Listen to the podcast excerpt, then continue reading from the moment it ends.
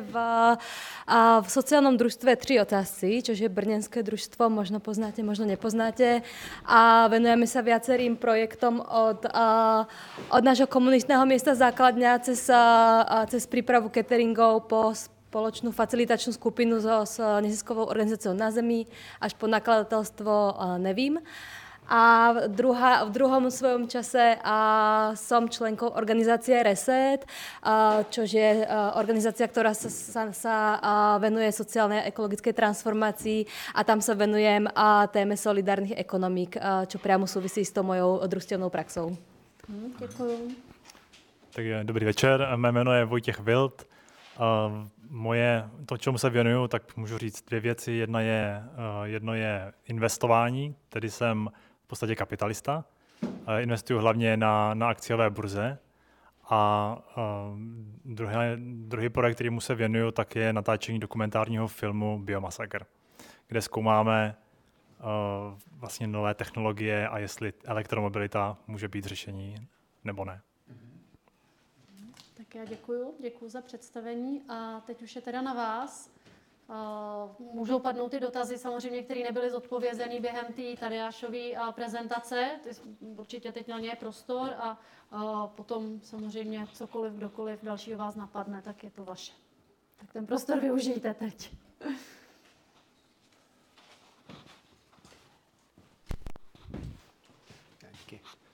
A tak já mám otázku. Zmínila se tady společenská zodpovědnost, environmentální a sociální prospěšnost. A já se ptám, kdo je, kdo je arbitr?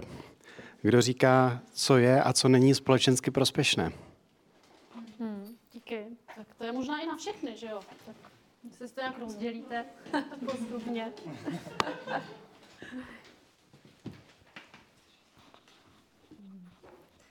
Tak ja môžem povedať, ako tom premyšľame akoby v našom družstve a tam sa snažíme prostě eh, rozoberať si tie jednotlivé aspekty na také tri časti, a ktoré sú pre nás dôležité pre nejaké ako premyšľanie o podnikaní alebo organizovaní sa. Tou prvou je ako demokratizácia na pracovisku, to znamená, že premyšľame o tom, a akým spôsobom spolu fungujeme, akým spôsobom rozhodujeme o veciach, o našej budúcnosti, ale i treba o prerozdeľovaní ziskov.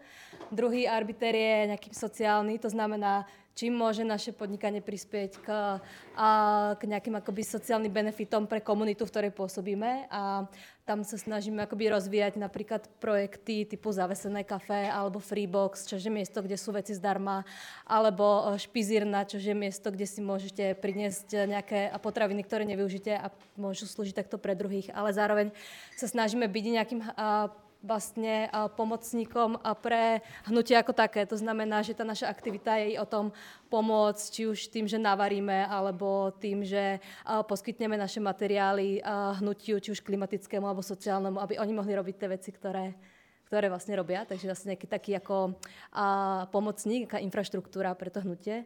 A potom akoby ekologické, čož súvisí či už s nejakou bezodpovednosťou alebo lokálnosťou, lokalizáciou, tých, na tej našej práce a tá lokalizačnosť a tá a vlastně snaha tvoriť nějakou komunitu je pre nás asi dôležitou hodnotou. Ale toho arbitro, tým arbitrom sme my sami a tie hodnoty si vytváráme spoločnej diskusii našich členů a členěk.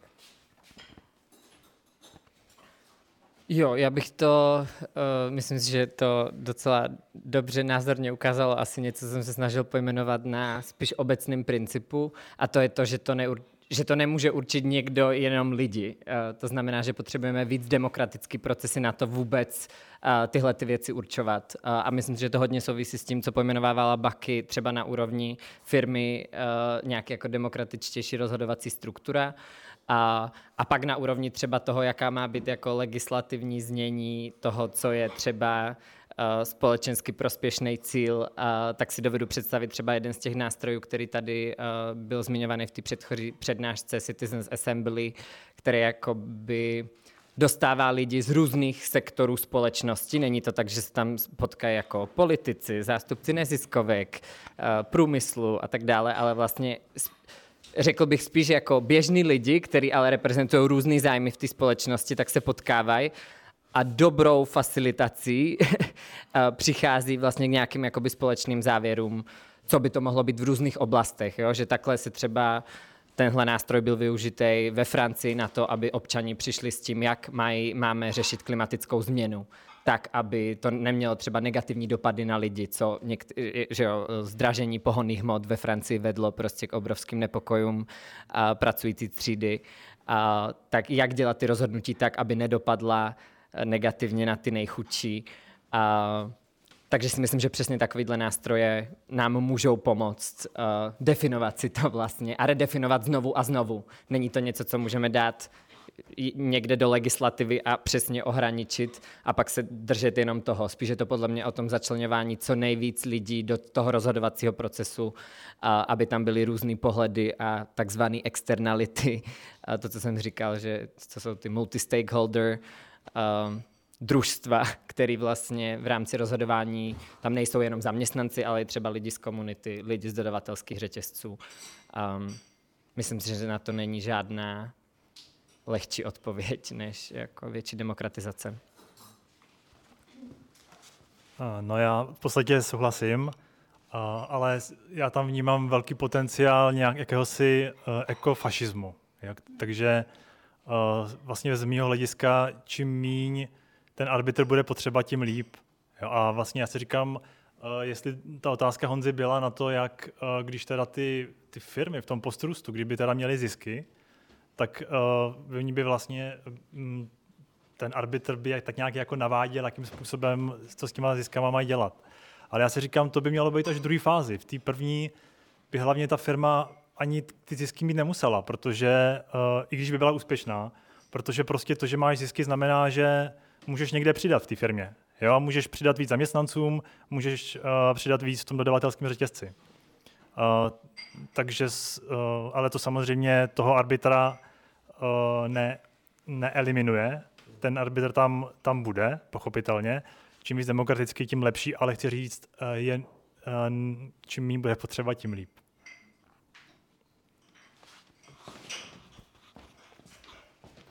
Děkuji. Jitka Cerdová, základní nepodmíněný kolektiv.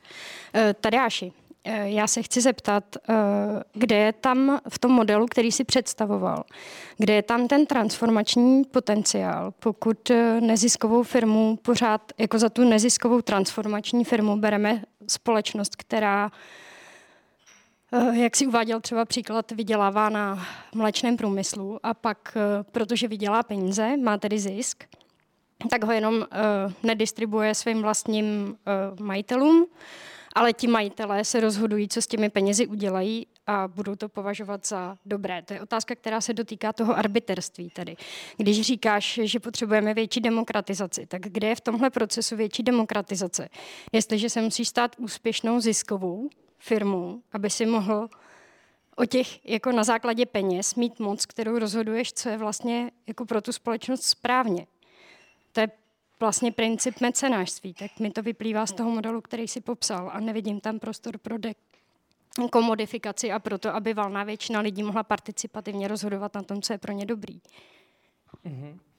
Uh, já si myslím, že to tam bylo asi na úrovni toho uh, governance, neboli kdy, když se vrátíme zpátky k tomu, že tam bylo vlastně pět částí nějaké jako post, pět dimenzí postrustových biznisů a co všechno by měly obsahovat. A jedna část toho, myslím si, že třetí jakoby v rámci toho mm, revolučního potenciálu byla vlastně uh, právě tady ta jako demokratická rozhodovací struktura, která by tam uh, to znamená, aby o tom nerozhodovali právě jenom jakoby vlastníci ty firmy, co je pak otázka, kdo je vlastník, když ty finanční práva jakoby uh, jo, nejsou možný vyplácet si zisky nebo přerozdělovat ten zisk někam jinam. A, takže je to rozhodně o větší demokratizaci uh, na úrovni jakoby ty firmy a i v podstatě to, co jsem říkal předtím, v, jakoby začlenování dalších lidí, kteří nejsou jenom součástí ty firmy, do rozhodovacích mechanismů dané firmy.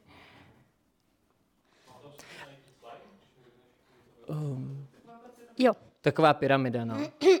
A ještě, počkej, teďka jsem ještě chtěl asi říct jednu věc. Ano, co, co tady jakoby může být zajímavý je, uh, je vůbec jako jaký typ rozhodování nám, um, a to možná by o tom říkal víc jako Vojta, jo, že jakmile třeba tady uh, jsme pořád zisková firma, která má, je na akciovém trhu, Uh, tak její vlastně základní legální jako povinnost je vlastně generovat zisk a přerozdělovat ho nebo vyplácet jakoby těm vlastně akcionářům. Tím pádem, že častokrát i třeba firmy, které by chtěly do nějakých typů řešení, tak vlastně nemůžou, protože je k tomu uh, jakoby tlačí akcionáři, kteří hledají úplně jiný záměr. Uh, takže to je jakoby podle mě jeden z těch důvodů, proč i tady ten jakoby uh, relationship to profit, jako jakmile se chceme demokraticky rozhodovat, ale zároveň nás vlastně někdo jiný, kdo má mnohem větší moc nad tím, jako co budeme dělat, tak my jako nemůžeme dělat uh, demokratické rozhodnutí. Nebo třeba, pokud máme ekonomiku obecně závislou na růstu, uh, tak my musíme následovat jenom ty růstové cíle, protože jinak přichází sociální kolaps. Že jo? Teďka, kdyby se rozhodneme v naší ekonomice, že, že my si představujeme, že žijeme jakoby autonomně uh, a i demokracie uh, jak bych to řekl, že je vždycky výsledkem nějakého rozhodování, ale co říká nerůst, je, že jsme součástí nějaké struktury a pravidel, který nás ženou jenom jednomu cílu a to je ten růst. A tam už vlastně uh, třeba nemáme v Česku teďka možnost v rámci růstově závislé ekonomiky si demokraticky říct, že skončíme s automobilovým průmyslem, protože by naše ekonomika skolabovala a mělo by to negativní, eh, eh, negativní sociální dopady. A, takže mně jenom přijde důležitý, že mm, jo, i když tady budeme mít někde demokratickou strukturu a nepromění se uh, třeba způsob, kterým funguje, fungují jakoby akciovky a potažmo ta větší, jako další drivery, který tady na ten růst jsou, tak ne vždycky vůbec můžeme udělat to, co jakoby reálně chceme, pokud předtím nezměníme něco jiného, jestli to dává smysl. Uh, Ještě jednou se zeptám, kde je ten transformační potenciál toho, co si představoval jako tu neziskovou firmu. Vztáhnu to zpátky k tomu příkladu společnosti, která vydělává na mléčném průmyslu a ty zisky generuje do školství v Bangladeši. Jo, tak to už je pak asi, jako narážíš trochu na to, že mlečný průmysl je jakoby... Pro... Narážím na to, že eh, vlastně na, na, na to, na co si ty i tady přitakal, že tady byl takový dotaz publika, že pokud ta firma může prostě uh, na tržním ekonomice drancovat něco, a pak prostě ty peníze jenom používá, ne aby rozdělovala svým spoluvlastníkům, ale aby konala takzvaně dobro, tak kde je tam ten, jo, kde je tam ten nezisk vlastně? Pokud prostě já musím eh, vydělat dost peněz, abych zaplatila konkurenční ceny svým zaměstnancům, zaplatila všechny technologie, zaplatila prostě všechny ty tržní položky, které uh, potřebuju, abych vydělala peníze na mléčném průmyslu, příklad. A pak se rozhodnu ty zisky jako dávat do něčeho všechny klidně, prostě do něčeho eh, třeba do škol nebo do něčeho jiného, co mi bude připadat prospěšný. Tak tenhle model jako dneska furt známe, ale jako kde je v tom ten transformační potenciál k nerůstu, pokud pořád generuji zisk na tržní ekonomice růstový, abych investovala jako do něčeho, co mě z hlediska toho, že já mám peníze, tak si pak rozhoduju, jako co mi připadá prospěšný. Tam není žádná demokracie. Tak eh, jo, pořád jde to rozhodování za mocí, za penězma, za generováním zisku. Tak kde je ten transformační potenciál v tomhle? No, podle mě nový je to v tom, že ty mluvíš, že to do pořád za, za generaci zisku. Jakoby ten největší uh, zlom v tomhle je, že ty ten zisk jakoby nemůžeš uh, dát do věci, nemůžeš ho hlavně jakoby rozdělit vlastníkům, který pak budou mít ještě větší moc, jakože to vy, jakoby směřuje to k tomu, že budeš mít mnohem rovnější mocenskou společnost, která nemá takhle velké nerovnosti. Uh, jako za mě... Uh, No mne príde, že tam je dôležitý aspekt toho, že ten zisk bude pravdepodobne o dosť nižší než u klasickej firmy ktorá vlastne, a, ktorá vlastne ide iba vyslovene za tým rastom toho zisku, pretože my budeme v podstate ten uh, zisk, bez toho, aby sme to pomenovali ziskom, ale v podstate proste už sa bude rozpúšťať v rovnejších platoch, v environmentálne šetrnejším prístupom, v sociálnejšom prístupe, takže ten zisk, ktorý tam vlastne s ktorým sa bude na konci operovať, ako nemusí byť nižší, ale pravdepodobne bude než u klasickej firmy.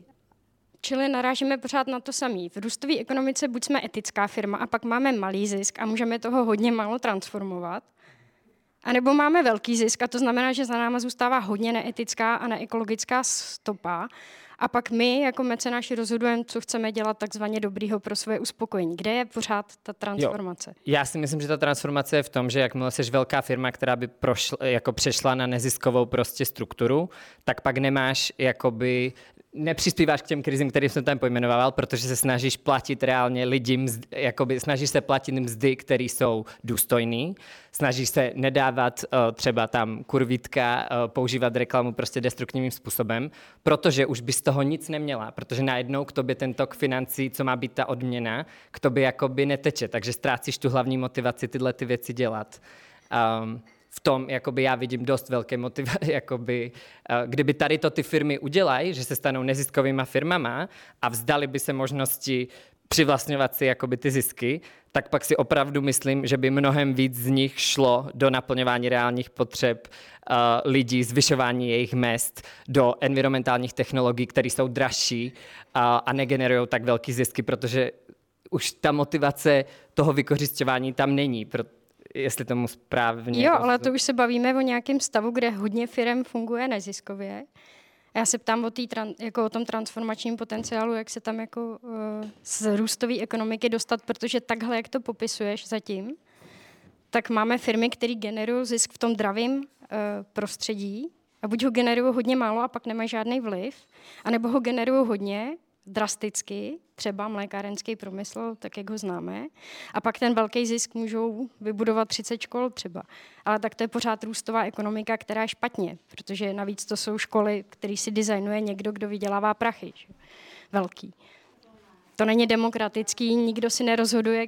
Já skončím. Třeba to mikrofon někomu dalšímu. Chcete na to ještě reagovat? Já už bych asi opakoval to samé nevím ani, jestli ti úplně rozumím a zároveň asi k tomu nemám jakoby co další říct, takže... Jo, určitě. Já vás poprosím ty, uh, aby se dostal jako na, vš- na všechny, máme omezený čas, tak jenom jako respektovat, že vás je tady možná víc, kdo ty dotazy má. Jestli tam někdo byl první vzadu. Teď nevím, kdo z vás byl první, ale tak pošleme. Jo, díky. Uh, mě jenom tady na tom příkladu zaujala jedna věc. Uh, neznám tu firmu, ale pokud je to třeba firma, která vlastně využívá zdroje jakoby lokální, to znamená lidi, kteří jsou zapojení do těch biznesů, tak i ty lidi vnímají, že ten zisk generují třeba pro svoje vlastní školy a děti. Že tam, jako, že tam může být velmi silný jakoby motor i nějakého společného smyslu, který zase se vrací té komunitě. Jo? Nevím, jestli je to zrovna tady ta firma, ale vidím to jako nástroj třeba, že se to vlastně vrací. Děkuji. Jo.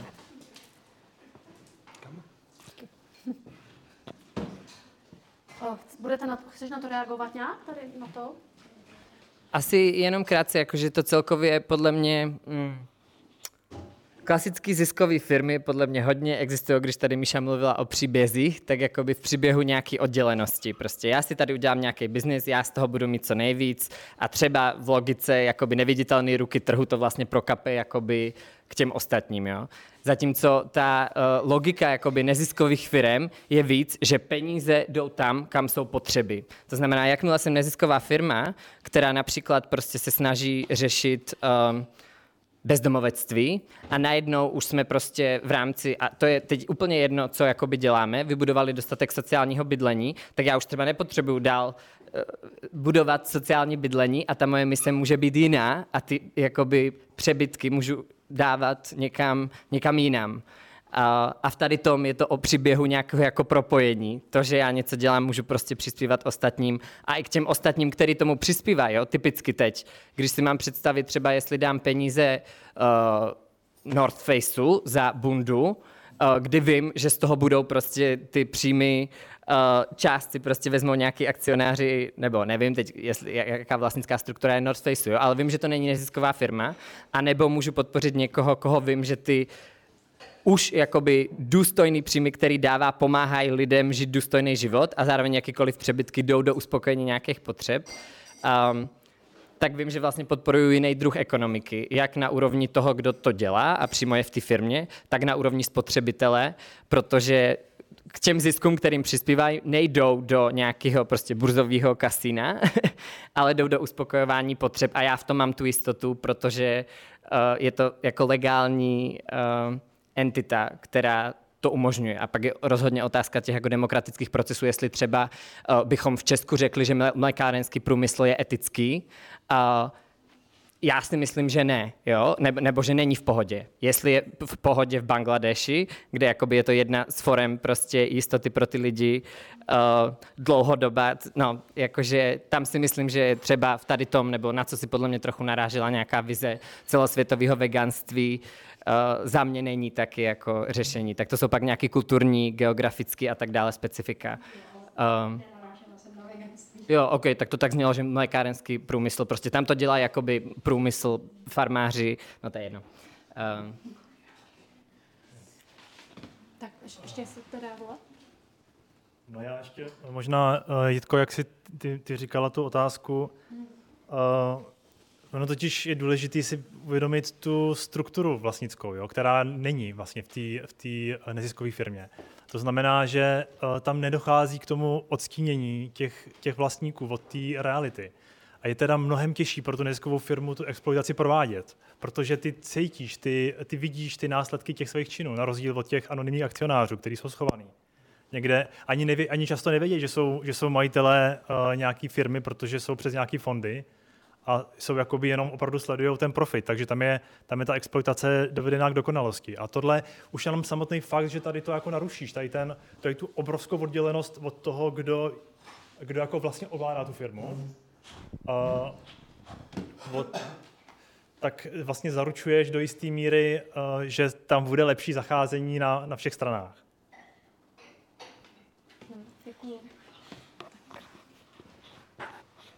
Já bych navázal na Jitku, protože to, na co se zeptal, mi přijde zajímavý, tak já to zkusím uh, položit trošičku jinak. Teď máme situaci, kdy takové firmy takřka neexistují, jo, jako nerůstový, je jich hrozně málo. A většina firm je prostě uvězněná v té tradiční růstové filozofii a vlastnické struktuře. A máme nějaký ideál, že bychom chtěli, aby většina firm byla nerůstových řekněme, že nám připadá rozumné, já mám nějaké pochybnosti, ale na to tady není prostor. Ale kudy vede ta cesta? Jo? Protože první, co se asi začne dít, je, že když ta firma začne být jako velmi uvědomělá, platit víc zaměstnancům, platit víc dodavatelům a tak, tak přestane být konkurenceschopná. Jo, a já bych potřeboval jako, Patagonie je možná jeden příklad a já ho neznám detailně, abych potřeboval víc příkladů, na kterých by bylo jako vidět, jak je to možný, i v tom, i v té ekonomice, která je celá růstová.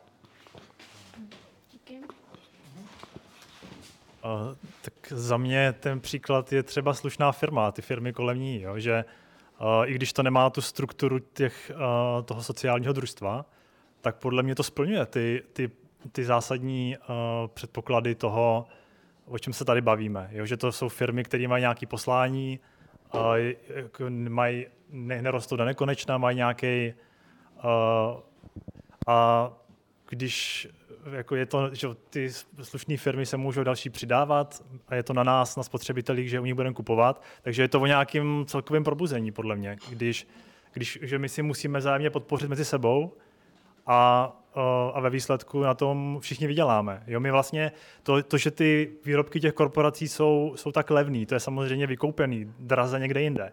A my to vlastně děláme jenom proto, že jsme jakoby tak zblblí, že, i když je to vlastně dražší ve výsledku. Uh, takže podle mě stačí, když si to budeme jakoby živit a od spoda vyrostou ty slušné firmy uh, a bude jich víc a víc a tím, tím dojdeme vlastně do té revoluce od spoda. Já bych ještě jenom uh, chtěl říct, jakoby Jo, jak překlenout tu pás mezi tím, že teď těch, nezi, jako těch firm, to jenom chci říct, že jich není prostě pět, co jsem tady ukázal jakoby na slajdu, je fakt jako strašně moc, to je první věc. A co je za mě důležité, myslím si, že v tom výzkumu není dostatečné, že bych vám teďka dokázal dát odpovědi, jak je, jak je to možné, že jsou schopní čelit jakoby tržním tlakům. Zároveň víme, že ty firmy jakoby fungují a ne v nějakém paralelním vesmíru, ale jsou tady jakoby kolem nás. A, a taky by mě zajímalo, do jaký míry vykořišťují někoho někde jinde a bylo by super se na to podívat.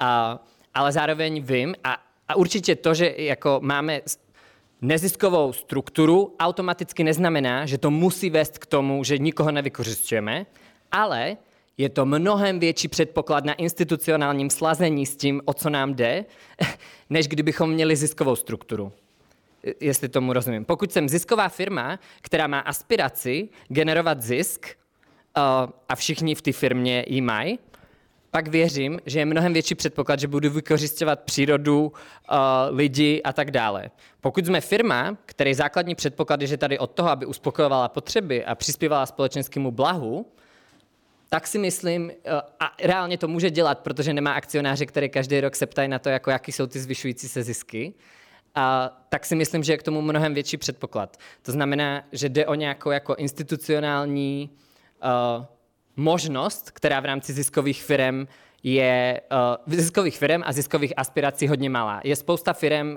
jako třeba tady, uh, možná jo, jsou mezi váma bez obalu a tak dále, který jsou teď jako legálně ziskový, ale už se vlastně chovají neziskově ze své podstaty. A možná tady sedí lidi jako, jo, mezi náma, co to takhle dělají. A chybí jim legální forma, která by je mohla odlišit a zároveň podpořit, aby třeba měli tu konkurenční výhodu na trhu oproti firmám, které externalizují všechny náklady, které pak stát musí řešit na úrovni řešení nerovností, řešení environmentální destrukce um, a tak dále.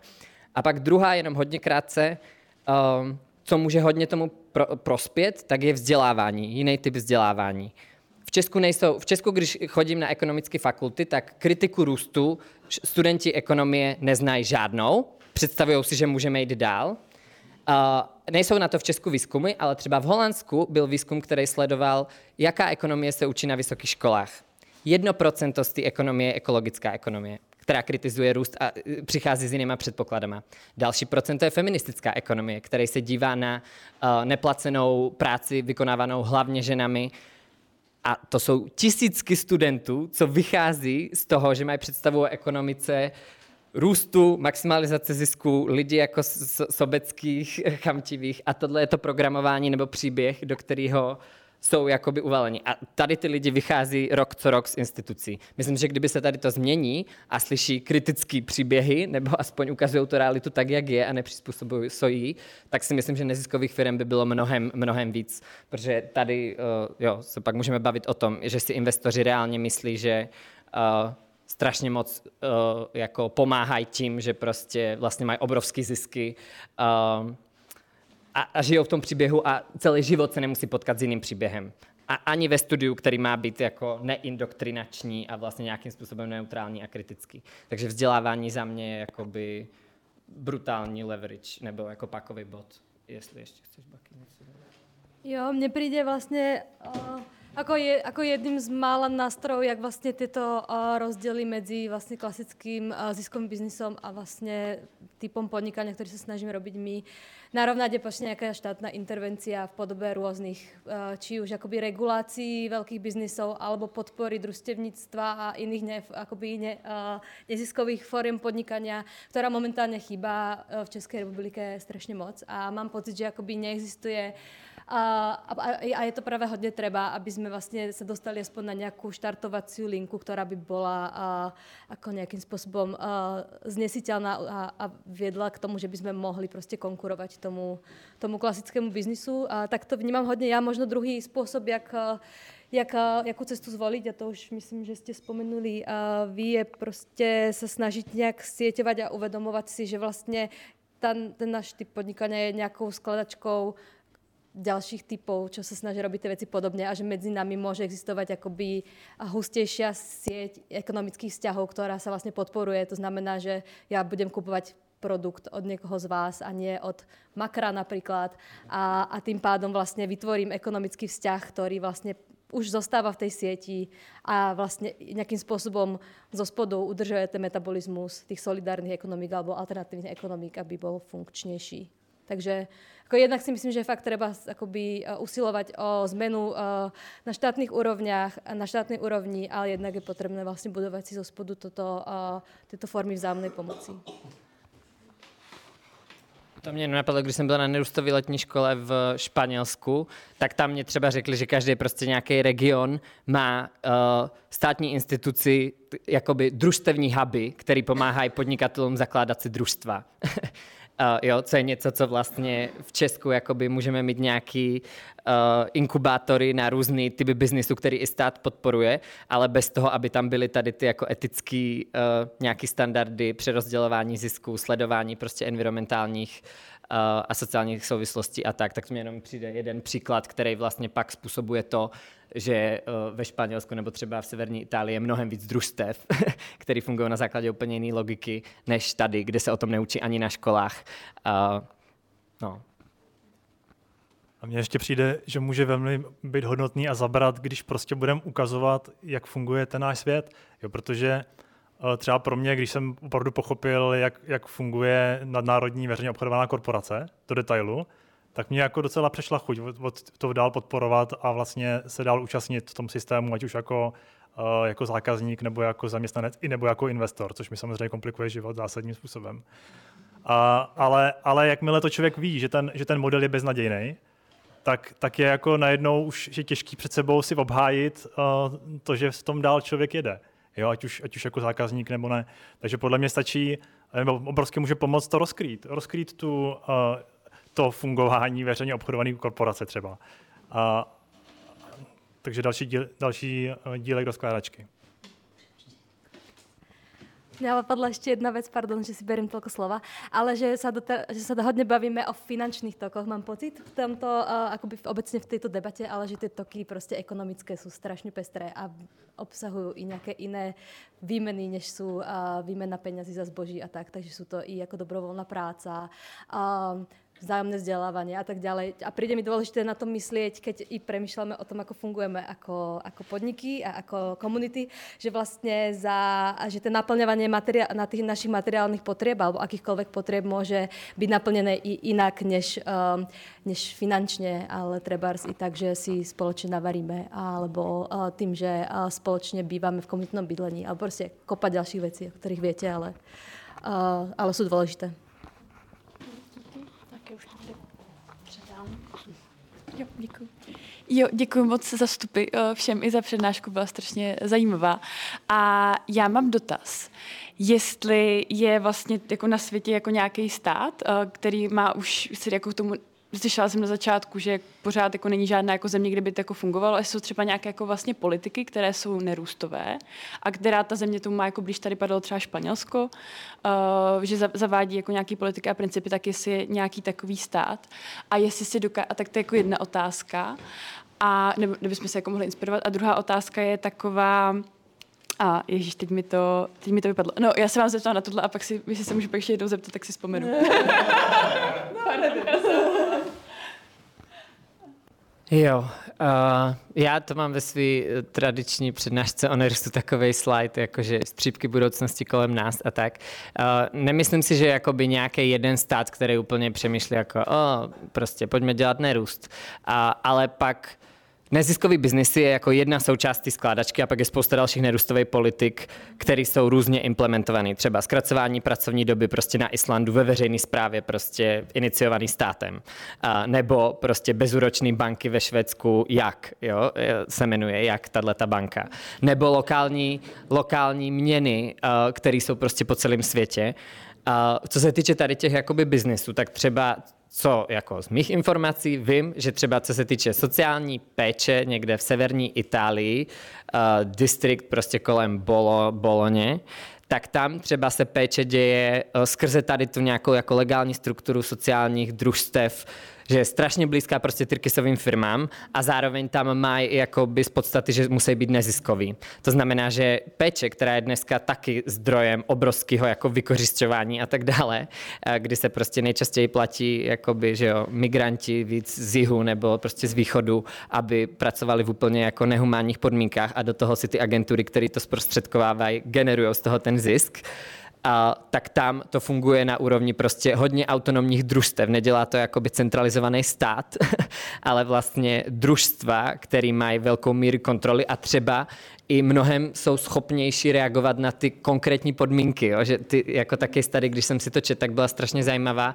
A to je o celý vůbec nějaký koncepci státu. Uh, který se mluví v tady ty transformaci, jakože stát jako ne welfare state, ten, který nám všechno nabídne a udělá a zároveň má tu obrovskou moc to nedělat nebo dělat, a, ale jako nějaký partner spíš, který umožňuje, aby to dělali jako občaní sami skrze neziskové jakoby firmy a zároveň to není uh, ten neoliberální model, kdy jim na to nedáváme žádný peníze, žádnou podporu. Uh, takže je to jako, že jak ten stát vlastně může umožňovat, aby některé ty potřeby naplňovaly ty lidi samotný, ale s jistotou toho, že to nebude zase jako mm, privatizace typu prostě ze státníme, nebo privatizujeme školství, aby na něm někdo mohl vydělávat a všichni lidi jakoby platit. Tak to rozhodně jako není, co je partner state. A pak ještě vím, že Chent, město Chent si dalo prostě vypracovat takzvaný jako Commons Transition Plan. Myslím si, kdo z vás zná prostě občiny a tady Lukáš o tom říkal jako Uh, tak jo, nebudu asi vysvětlovat, co jsou to občiny, ale zkrátka, myslím si, že uh, jsou hodně blízko prostě t- t- jako neziskovým biznisům ve smyslu, že je spravují lidi, uh, kteří si naplňují ty potřeby bez toho, aby prostě ten zisk generovali pro někoho jiného. Tak oni si nechali pře- udělat jakoby model pro město, jak může město přejít na tady ten commons jako způsob nebo neziskový biznisy. Uh, takže jsou první vlaštovky i tady tom, jako co se dá dělat na nějaký minimálně regiona, pak no, v, v Anglii třeba community wealth building, kde hodně podobným směrem, co jsou jako deindustrializované regiony, třeba Prestonu, a kde vlastně mm, taky vznikají huby, které se snaží zakládat družstva, které budou naplňovat ty lokální podmínky. Třeba zjistí, že Ježíš, všechny firmy, které tady dělají, nevím, teď si vymyslím, něco, uh, papír, jsou nadnárodní korporace a všechny všichni lidi, co, při, co od tady toho biznisu v našem regionu kupují, přispívají k tomu, že ty peníze odtékají někam úplně jinam, protože tady není žádný lokální dodavatel. Tak si udělají prostě hub, který pak fakt stimuluje to, aby vznikla nějaká iniciativa, který ten biznis udělá, aby tam mohly být ty jako lokální uh, směny a ty peníze cirkulovat v regionu, namísto toho, aby je odsávali prostě investoři od úplně odinut. A tak to jsou podle mě už střípky jako toho, kde se to děje. Ne vždy se tomu říká neziskový biznisy a tak dále, ale je to jako hodně v rámci tyhle logiky. Posilování těch vztahů, jak o tom mluvila Super Bucky. Pardon, jestli ještě, já jsem si vzpomněla tu otázku. Jestli si dokážete vlastně představit nějaký jako kdyby katalyzátor toho, že by se na tenhle vlastně systém jako mohlo přijít jako rychlejc. A protože já si vlastně představu, co tady bylo jako představený, že to je, to je prostě za mě proces změna myšlení, že to je vlastně hodně dlouhý jako proces. A jestli vlastně potom třeba jako klimatická krize a, a další jako krize vlastně tomu budou jako přispívat a budou vás vlastně, vlastně podle, jestli jsou na to jako studie, že vlastně jako lidstvo do tohohle systému vlastně nového nebo při, stylu přemýšlení budou tlačit chcete odpovědět nějak?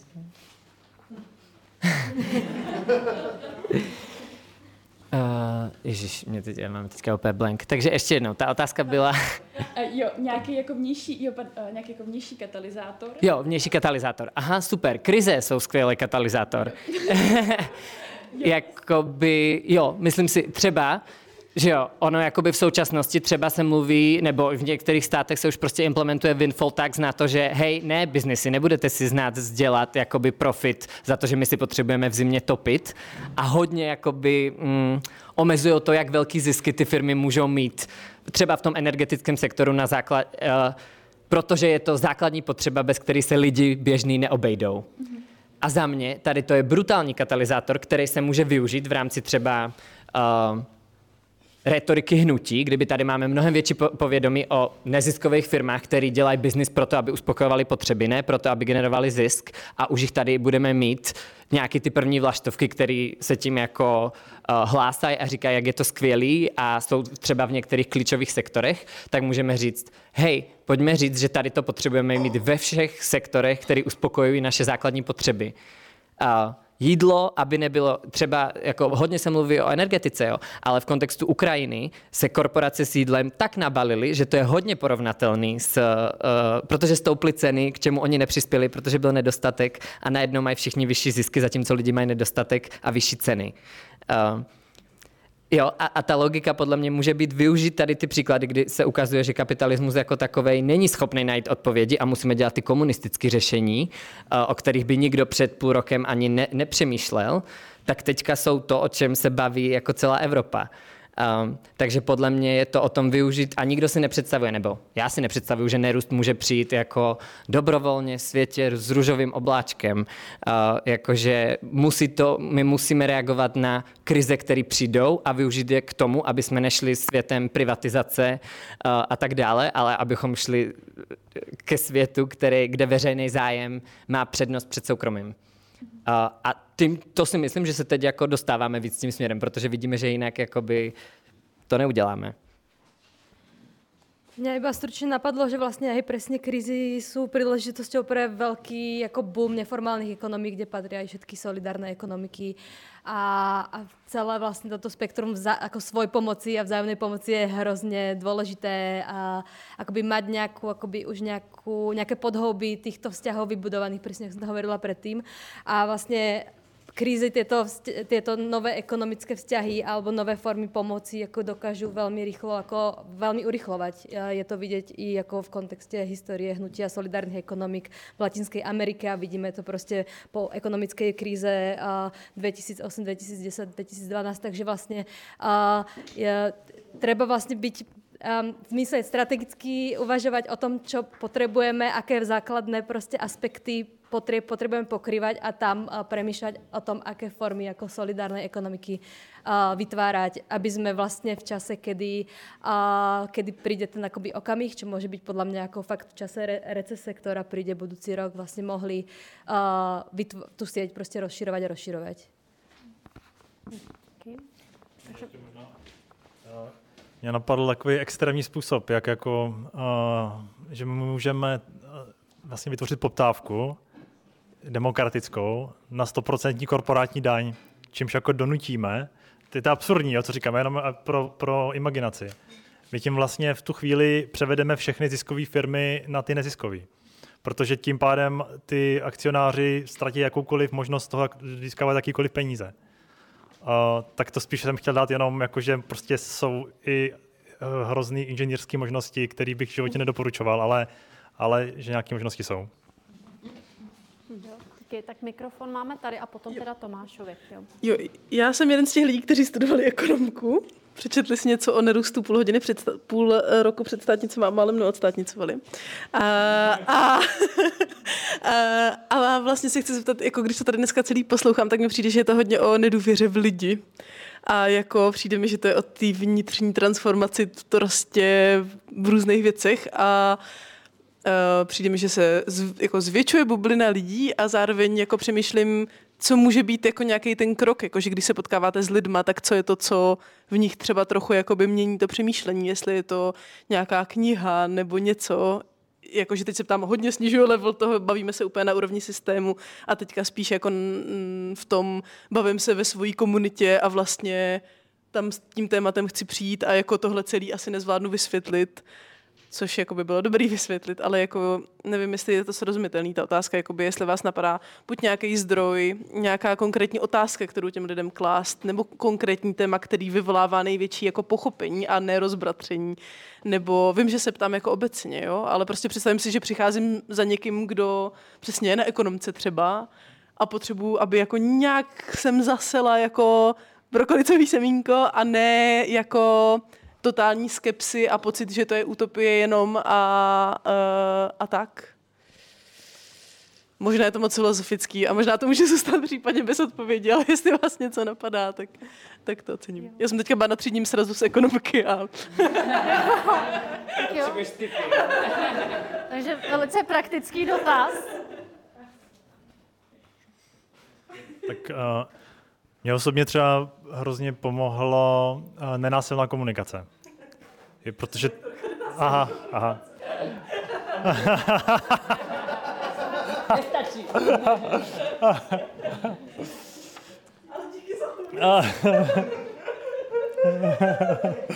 tak já, já to pošlu dál.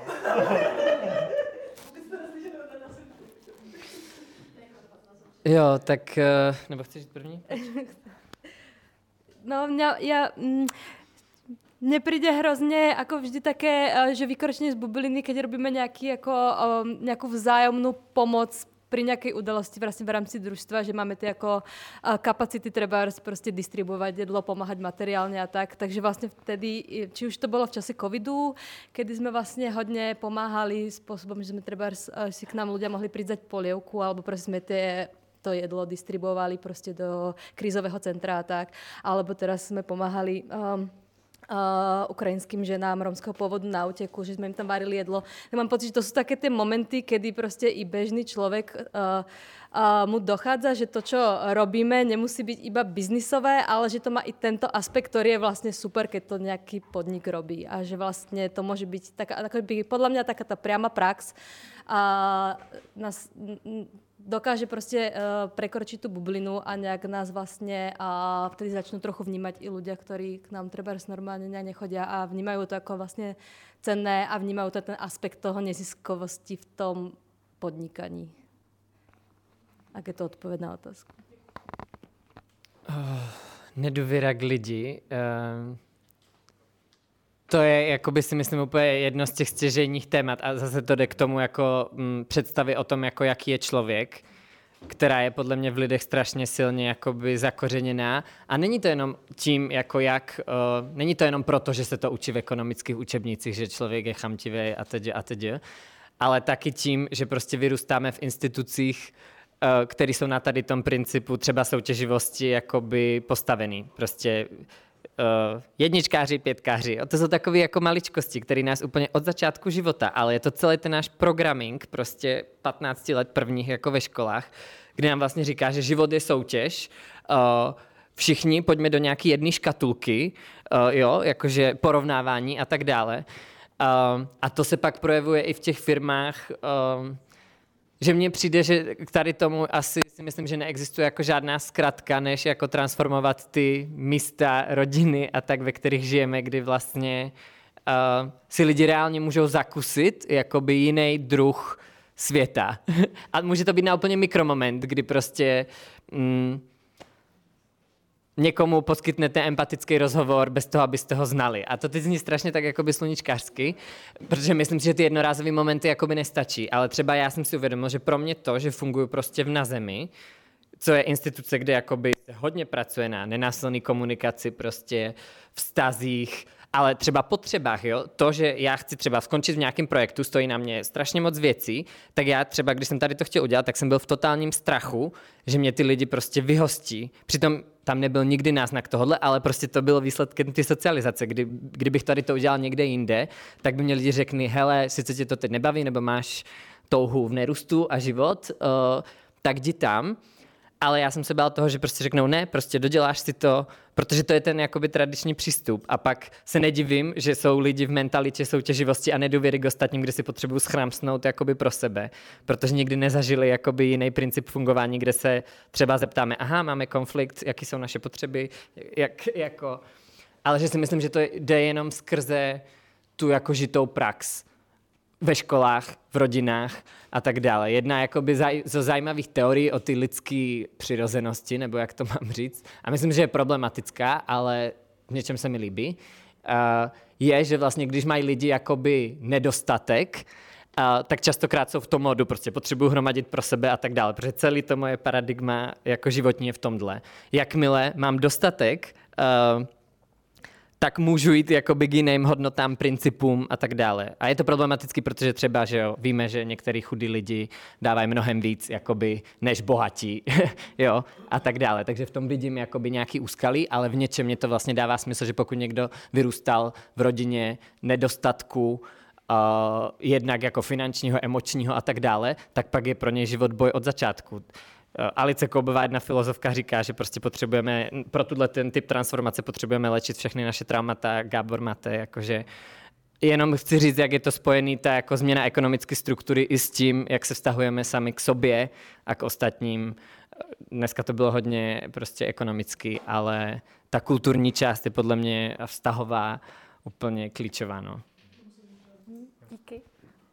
Můžu ještě doplnit? Tak ještě a... a pak dáme ještě jo. prostor Tomášovi a je 8 hodin, takže asi mhm. Tomáš nám tady za, zakončí svým dotazem.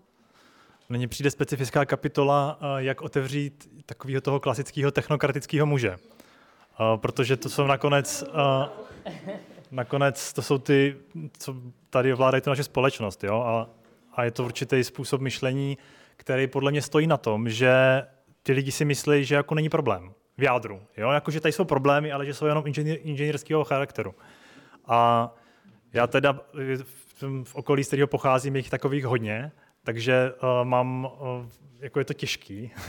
sám jsem vlastně sám jsem uh, tím postižený tady tím. Podle mě je důležité těm lidem ukázat, co se stane v nejlepším možném případě. V tom modelu, který jsme teď. Jo, takže, já, uh, takže já vlastně s nima probírám, teda kdyby všechno vyšlo a teď bychom měli ty fúzní elektrárny a teď jo, a ono, a vlastně jak bychom se uvařili z toho odpadního tepla z těch fúzních elektráren, protože nám pořád roste ta, uh, ta energetická spotřeba, když nám roste, uh, když nám roste ta ekonomika.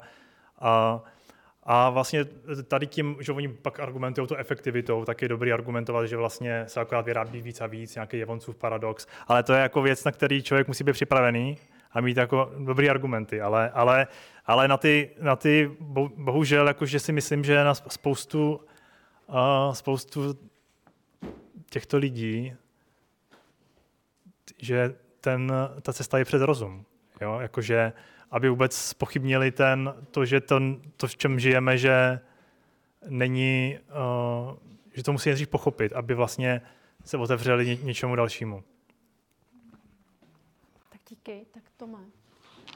Já jsem si napsal mraky bodů, ale už jsem, tam se dívám na ty hodiny, už jsme přes čas, eh, do toho jsem unavený a do toho jsme měli jaký nedorozumění tady s Jíťou takže nevím, jestli budu schopný říct to, co chci, ale chci jenom vyjádřit vděčnost uh, za to, že jsi tady Jáši dal tu práci a, a že jsi nám tady dal vlastně tu hoďku a něco uh, nad tématem, který mě obrovsky otevřelo letos oči, že, že až vlastně, že to bylo někdy na jaře, si mi o té Jennifer Hintonový říkal, a mně vlastně došlo, že pokud budeme pokračovat v tom business as usual, tak nikdy nevyřešíme nerovnosti, ekologickou destrukci, a podřízenost politiky biznisu, což jsou vlastně, vlastně všechno tři pro mě nejvíc klíčové aspekty, které nás vedou vlastně do té propasti.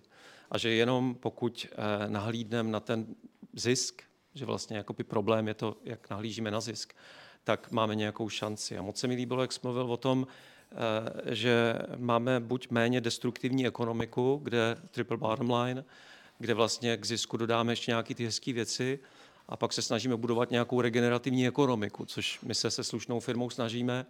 A vlastně uh, už nějakou dobu jsme za komunisty a neomarxisty a, a vlastně tak jako úlevný tady být v té místnosti a, a mít pocit, že je to takový neomarxistický tady sraz, uh, uh, ale vlastně není, že to je vlastně diskuze o tom, jak mít nějakou budoucnost, kde mám pocit, že se snažíme jít v podstatě.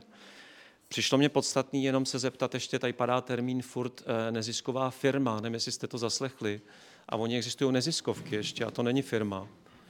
V angličtině je non-profit a not for profit. Tak jestli si všichni rozumíme v tom, že eh, to, o čem se tady dneska mluví, je normálně podnik, který podniká, je tam nějaký zisk, že to není neziskovka, která fundraizuje a, a jede z nějakých, eh, aby bylo jasno v tomhle. A pak jenom, jak Štěpán, myslím, se tady ptal, já jsem se tady díval na členy slušné firmy a vidím tam mnoho, který splňují kritéria, o kterých mluví Tadeáš. Ehm, mám, jenom co jsem se díval, tak eh, probio, výdej na chutí, obživa, náš People.com, jídlo baví, Ferbio pražírna, cedrovatka, vrátka, maříž bez obalu jsou organizace, který jsem si tam jakoby projel, který produkují nějaký zisk, ale ten zisk jde na naplnění e, mise toho podniku, ne do kapes těch vlastně jako soukromých vlastníků. Takže ty příklady jsou, jsou bohužel ale na okraji z podstaty nastavení ekonomické globalizace, který, jak to tady až vysvětloval, vlastně těm malým nepřeje. No. A pak ještě úplně poslední, tady na kolegyni v Černém, ještě jsem chtěl navázat, padlo tady slovo trauma. Tak já nacházím eh, jedno z velkých témat vlastně posledních let je studium traumatu. My se začínáme dozvídat, že vlastně to, co se nám děje už když jsme v břichu nebo první roky života, tak eh, pokud tam jsou nějaké tyhle ty vnitřní zranění, tak nastává vlastně odpojení se od sebe. Eh, kdy člověk není v kontaktu se sebou samým, se svýma emocema a velmi snadno se z něj stane homo economicus, což je ten chamtivý zisk maximalizující jedinec, který se vyučuje na VŠE a na dalších ekonomických fakultách, který vlastně k nám promlouvá z médií, o kterým si čtem vlastně v novinách, který ho sledujeme v hollywoodských filmech, ale Homo sapiens eh, je něco úplně jiného. Homo sapiens se svýma předkama je tady tisíce let a my máme v DNA, když si všimnete, jak jsme žili do zhruba 10 tisíc let naspátek, tak to byly rovnostářský, velmi demokratický společenství. Eh, takže jestli máme něco v DNA a ty geny se nemohly za takhle krátkou dobu změnit, tak je to spolupráce.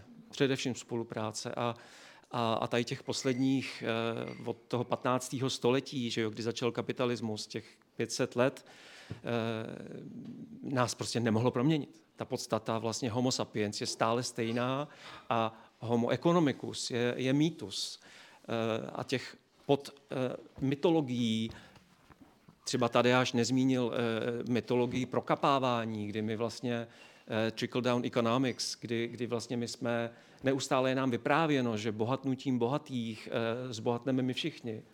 Neustále vlastně tleskáme tady těm nejbohatším, eh, nepřemýšlíme, nezabýváme se tím, kde vlastně to bohatství vzniká, kde vzniká chudoba. Tak já, jedna z mých věr, eh, to je blbý slovo, co, ale v to, co věřím, je to, že obnažíme tu mytologii, taky tyhle ty jako, jako vlastně scesní příběhy a, a znovu pochopíme, co je to homo sapiens a že se začneme, Gábor Maté, kterýmu vydáváme knížky, hezky říká, že jsme vlastně všichni stejně eh, zranění, ale že se zároveň můžeme, tak jak se dozvídáme o tom eh, původu těch zranění, že, se můžeme společně eh, uzdravovat, začít uzdravovat. A to si myslím, že je ta naděje, že jedině když se začneme znovu napojovat na své emoce a začneme být v kontaktu se sebou samým a začneme rozumět tomu, co se mi to děje v těle, co mi to, to tělo říká, proč mě bolí břicho, proč mě stojí chlupy, proč, proč někdy hřivu, proč na něco reaguju eh, úplně jako zcestně, tak, tak to si myslím, že eh, to jsou momenty, kdy se to začíná lámat a, a kdy začínáme mít eh, naději. Děkuji, že se to dneska stalo. Pro mě to byla akce roku. Já, já, já jsem vděčný za to, že, že to mohlo že to byla nedustová konference, to si říkal už naposled. Děkuji. Tak jsme asi dozráli, dozráli jsme do konce. Díky Tome za tvoje slova. Uh, takže mě nezbývá, než eh, s váma rozloučit. Určitě poděkovat tady prostoru Kotlasce, poděkovat řečníkům, díky moc. Uh, poděkovat slušné firmě Tomášovi Zuzce, všem, co to zorganizovali, Petře za skvělé jídlo, i za knihu, kterou tady si můžeme koupit. Martinovi Matějovi za dokumentaci, kterou dostanete a můžete šířit potom dál nebo se k tomu všemu vracet, pokud budete potřebovat. A hlavně díky vám, že jste přišli. Za celý letošní rok je tahle konference nejvíc nabitá, nejvíc to tady žilo, hučelo, nejvíc se tady povídalo, takže díky za to, že ten závěr letošní máme takovýhle. A sledujte web slušné firmy, blog, pokud ještě neodebíráte nějaký newsletter, tak se přihlašte, sledujte sociální sítě a potkávejte se s náma. Příští rok plánujeme určitě další konference, takže budeme rádi, když budete přítomni. A Tadeáš?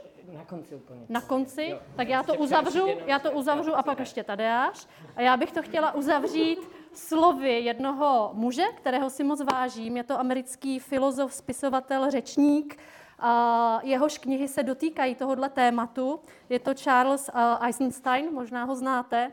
A jenom pár takových jako slov, kterými bych to chtěla ukončit z jeho knížky. Čas růstu končí navzdory všem pokusům o jeho udržení. Ekonomický systém se nachází pod tlakem sociálních a ekologických limitů a pod jejich tíhou se hroutí. Není to nic menšího než civilizační krize, která pro lidstvo představuje přechodový rituál, tvrdou iniciační zkoušku. Střed se rozpadá, naše léčení přijde z okrajů. Je potřeba opustit starý příběh oddělenosti a začít žít příběh propojení, nový příběh.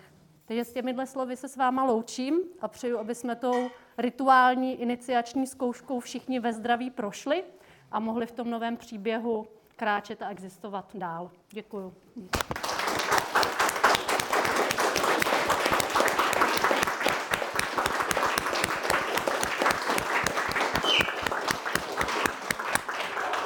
Tady až, tady až tomu dá tečku ještě. Mě to mrzí, tady to by byla mnohem lepší tečka než ta moje, ale ani ta moje není špatná.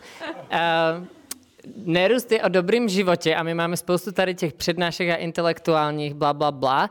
A, a příští týden v pátek budeme mít v Brně takovou jako oslavu všech nerůstových úspěchů, co se za ten rok, vlastně od kdy jsme tady byli naposledy, udělo a budeme tam taky křtít novou knihu od českých autorů, který píšou o nerůstu, která se jmenuje Čas do růst. Um, takže eh, kdybyste chtěli, tak přijďte, bude tam jenom party, route a velká zábava, žádný grafy uh, a tak. Takže možnost se vidět ještě. Jo. Takže uh, dě- díky za pozvání. Super. a víc informací u mě asi.